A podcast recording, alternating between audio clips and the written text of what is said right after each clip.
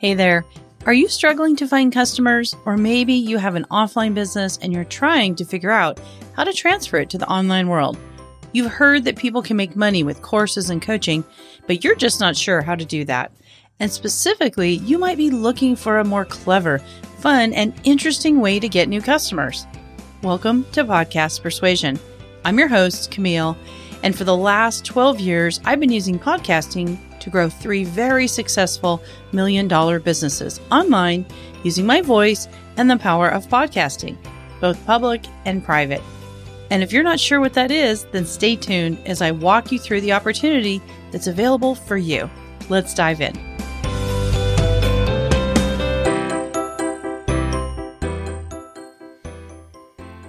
Sorry about that. We got interrupted by an emergency, a local emergency. So to get back to this episode, Um, this sales library is like this sort of built-up foundational thing that as soon as the right person gets to your podcast episodes, we can talk about how to market individual episodes, but let's just say this sales library is what hooks that right person, and it makes them immediately emotionally connect with you and make them interested in moving forward.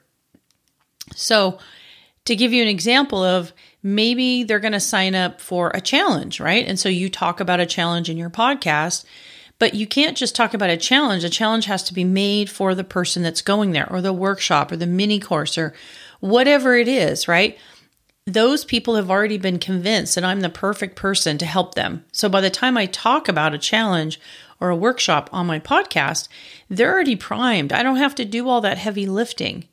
Versus me just sending a bunch of traffic, quote unquote, traffic to my podcast, no matter how professional and amazing looking and the audio quality, none of that matters if it doesn't hook the person immediately. So let's talk about like what that actually means, right? What do I mean? Like, what are some simple things that you can do to make sure that you are hooking the person? Like when I say creating great content, I'm going to do another episode about what does great content actually mean. But on just a very simple, like logistical level, it doesn't matter how good your podcast agency is doing on producing your show, the audio quality, your clip, all that stuff doesn't matter if it's not tied directly to the emotional thing that your customer is going through. So by the time they get to those two, three, five, ten episodes, those are the episodes that are going to really do most of the heavy sales for you without it feeling like that's what's happening, because you're speaking directly to what they're dealing with on a daily basis.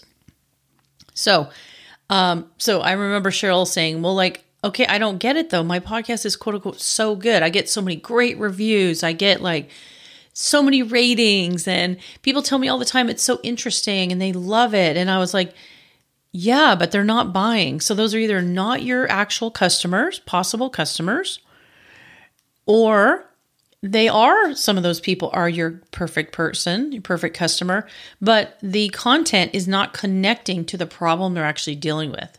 And they're just entertained by you. And she's like, well, good, because I was starting to think that like, literally, am I the most boring person in the world?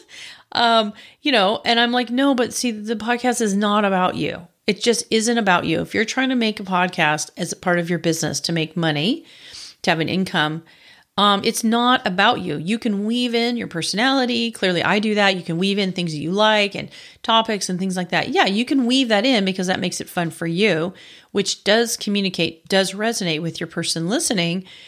But you have to have that foundational stuff in there because that's the stuff that's going to hook them to go, oh, wow, this person can actually solve my problem.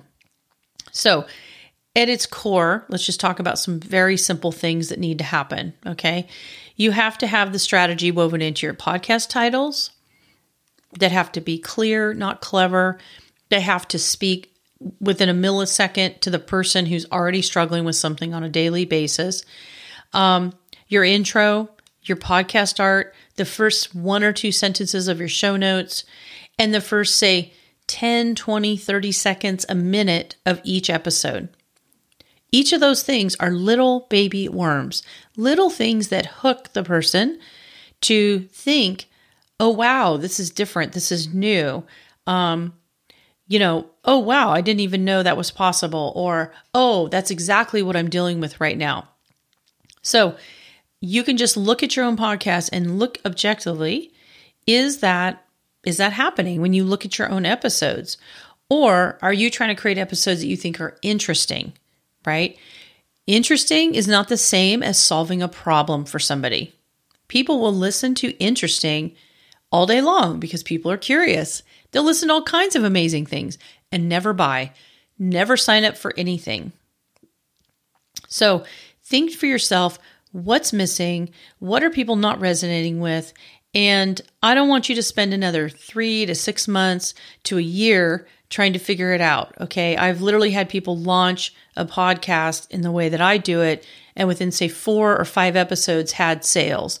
That's what we're looking for. We're looking for an immediate connection with the right worm on the right hook to the right person, not volumes of episodes that are produ- professionally produced.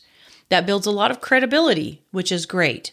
But you don't need that many episodes for people to believe that you know what you're talking about. That can happen in two episodes, three episodes. It doesn't need three hundred episodes.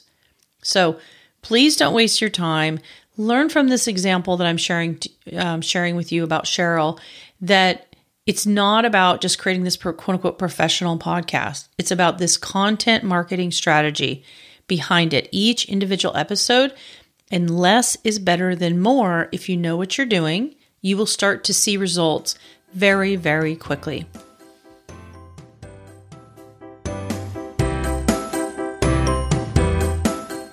Hey there, if you're still listening to me, I know I might have just gotten through to you a little bit and you're a little bit intrigued.